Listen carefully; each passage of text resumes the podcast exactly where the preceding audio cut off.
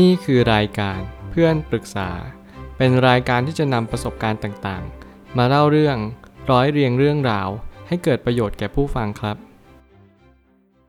สวัสดีครับ ผมแอดมินเพจเพื่อนปรึกษาครับ วันนี้ผมอยากจะมาชวนคุยเรื่อง หนังสือ The Debt Trap How Student Loans Became a National Catastrophe ของ George Mitchell ตอนแรกที่ผมหยิบหนังสือเล่มนี้ผมก็คิดว่านี่คือกับดักหนี้สินทั่วไป แต่แน่นอนว่าอเมริกาในช่วงนี้กำลังเจอกับดักหนี้สินที่ใหญ่โตมโหฬารมากๆ นั่นก็คือกับดักของการเป็นสินเชื่อการศึกษานั่นเอง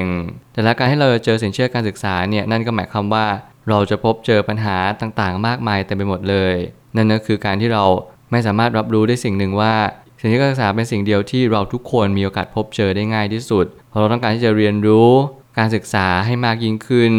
การให้เรามีการศึกษา นั่นก็หมายความว่าเรามีโอกาสต่อยอดในสายอาชีพของเรา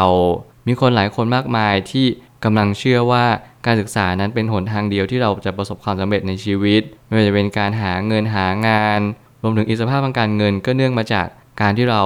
มีการศึกษาที่สูงมากยิ่งขึ้น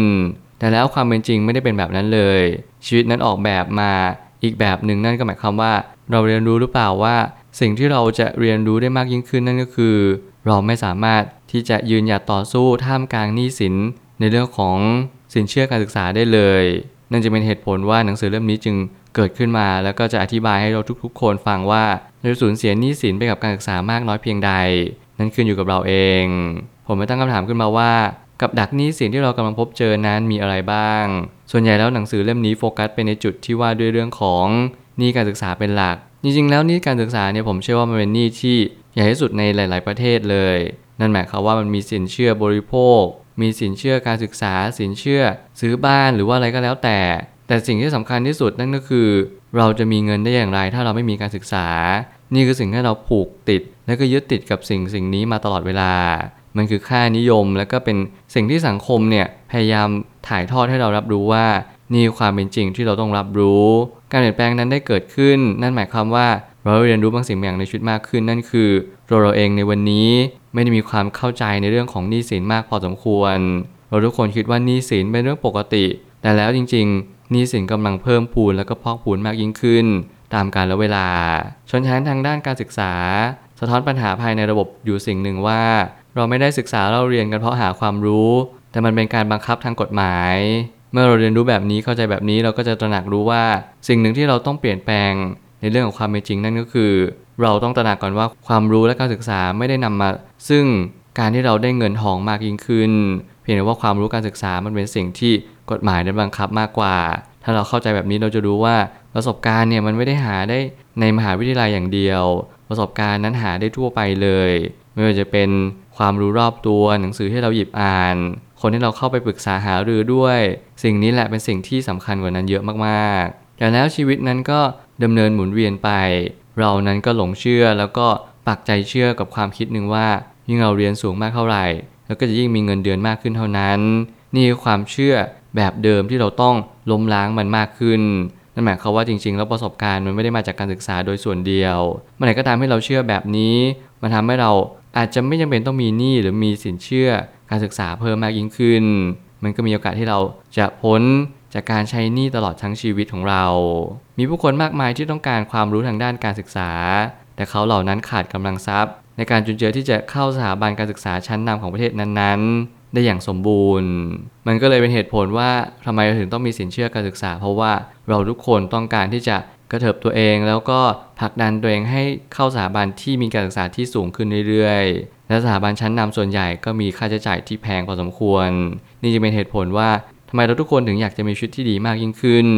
แต่แล้วเมื่อไหร่ก็ตามให้เราเรียนรู้แบบนี้มันทาให้เราขาดการตระหนักรู้ว่า เราไม่สามารถทำอะไรได้เลย นอกเสียจากเราทำให้มันดีที่สุดในณวันนี้ ต่อให้เรากู้หนี้ยืมสิน แล้วก็ใช้สินเชื่อการศึกษาเนี่ยมันก็ไม่ได้การันตีว่าเราจะได้ทำงานที่ดีๆ เพียงแต่ว่ามันคือโอกาส มันเป็นสิ่งที่พอเป็นไปได้นั้นเองว่าวันนี้เราควรที่จะทำอะไรมากยิ่งขึ้น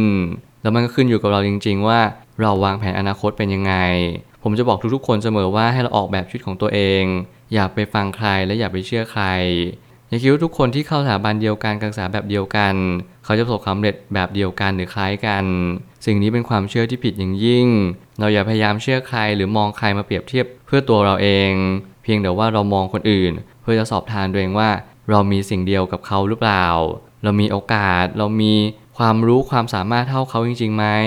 เพราะสิ่งเหล่านี้มันแปรผันขึ้นอยู่กับโอกาสและจังหวะจริง ๆ มันไม่มีกฎตายตัวทำไมการเป็นหนี้ถึงค่อนข้างเป็นเรื่องปกติในยุคสมัยนี้ หากเราเจาะลึกไปในถึงขั้น รายได้ที่เราได้รับ เปรียบเทียบกับค่าใช้จ่ายที่เราเล่าเรียน โดยพบว่าเหตุผลของระบบทุนนิยมคืออะไรและนี่แหละคือเหตุผลที่แท้จริงว่าทำไมถึงต้องมีสินเชื่อการศึกษานั่นก็เพราะว่าเราจำเป็นจะต้องใช้หนี้ในระบบทุนนิยม ผมเชื่อว่าความสำเร็จของระบบทุนนิยมนั่นคือทำให้ทุกคนนั้นร่ำรวยได้ช้าลง และก็น้อยคนมากๆที่จะไปถึงจุดนั้น นี่จะเป็นเหตุผลว่าทำไมเราถึงต้องเปลี่ยนแปลงตัวเองอย่างยิ่งยวด ไม่ว่าจะเป็นในเรื่องของการมี mindset ให้ตรงกันกับการเป็นหนี้สินว่ามันสมควรหรือยัง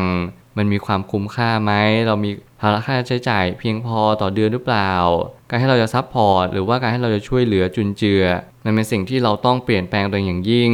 และเราจำเป็นจะต้อง ไม่ทำตามในรูปแบบเดิมๆอย่างเด็ดขาด เพราะเมื่อไหร่ก็ตามที่เราเข้าไปในเกมการเป็นหนี้สินเราก็มักจะมองว่าการเป็นหนี้สินนั้นเป็นเรื่องปกติ ซึ่งในความเป็นจริงแล้วถ้าเกิดสมมติเราทำได้ และเราควรที่จะทำเราหลายๆคนก็อาจจะต้องเลือกทางที่เราอาจจะไม่ได้เรียนสูงมากๆ เราเน้นเก็บเกี่ยวประสบการณ์ เน้น zero invest หรืออะไรก็ตามแต่ที่ทำให้เราไม่ต้องเป็นหนี้ สิ่งเหล่านี้มันเป็นสิ่งที่ช่วยเราในระดับหนึ่งในการที่เราจะทะยานขึ้นไปในชุดที่ดียิ่งขึ้น เพราะตราบใดที่เรายังขยันหมั่นเพียร อดทนพยายาม ผมยังเชื่อเสมอว่าโอกาสนั้นมันก็ไม่ได้แปรผ่านตรงกันกับใบปริญญาที่เราได้รับเสมอไป สิ่งเหล่านี้คุณก็ต้องใช้วิจารณญาณร่วมด้วยเพราะว่ามันคือความคิดเห็นของผมโดยส่วนเดียว หน้าที่ของคุณคือรับผิดชอบ ในสิ่งที่คุณทำและเชื่อมั่นว่าสิ่งที่คุณทำนั้นดีที่สุด สิ่งนี้จะเป็นประโยชน์สำหรับตัวของคุณเอง สุดท้ายนี้ ทั้งนี้การมีสินเชื่อเรื่องการศึกษา ไม่ใช่เป็นเรื่องเลวร้ายขนาดนั้น เพียงแต่หน้าที่ของเด็กและผู้ปกครอง ที่ควรจะคำนึงมากที่สุด ก็คือภาระค่าใช้จ่ายในอนาคต พยายามหาสินเชื่อที่เป็นมิตรกับการเงินไว้ด้วยเสมอ และนี่คือการสอดแสวงหาเพิ่มเติมมากขึ้นว่า ถ้าเราต้องการที่จะใช้สินเชื่อการศึกษาจริง ๆ รวมถึงสินเชื่ออื่น ๆ ด้วยเช่นกันการปรับใช้นั้นก็คือ เรามีภาระค่าใช้จ่าย เพียงพอที่จะใช้จ่ายนี้ได้หรือเปล่า เพราะว่าการที่เราใช้จ่ายนี้แต่ละเดือนมันหมายความว่าเราเพิ่มภาระในค่าใช้จ่ายเพิ่มมากยิ่งขึ้น เราต้องลองดูว่าเราเป็น single mom หรือเปล่า breadwinner ของครอบครัวเราเป็นใคร และเขาสามารถจะหารายได้ได้มากขึ้นหรือเปล่า สิ่งเหล่านี้เป็นสิ่งที่เราต้องตั้งคำถามให้มากขึ้นว่า สิ่งที่มันคุ้มค่าที่สุดคือการศึกษา หรือว่าการที่เราเป็นหนี้ตลอดชั่วชีวิตของเรา นี่คือเหตุผลว่าถ้าเกิดสมมติ เราไม่สามารถชั่งน้ำหนักระหว่างการศึกษาการเป็นหนี้สินได้ เราจะไม่เข้าใจว่าสุดท้ายแล้วเราใช้ชีวิตเพื่ออะไร การตั้งคำถามการแสวงหาคำตอบ เราก็มีโอกาสพบเจอคำตอบได้ง่ายมากขึ้น แล้ววันนั้นมันก็จะเป็นคำตอบที่คุณได้ตอบตัวงคุณเองว่า คุณจะเลือกทางไหนและทางนั้นเป็นสิ่งที่ดีที่สุดของคุณจริง ๆ หรือเปล่า ผมเชื่อทุกปัญหาย่อมมีทางออกเสมอ ขอบคุณครับ รวมถึงคุณสามารถแชร์ประสบการณ์ ผ่านทาง Facebook Twitter และ YouTube และอย่าลืมติด Hashtag เพื่อนปรึกษาหรือ f r ร e n d t a l k a ด้วยนะครับ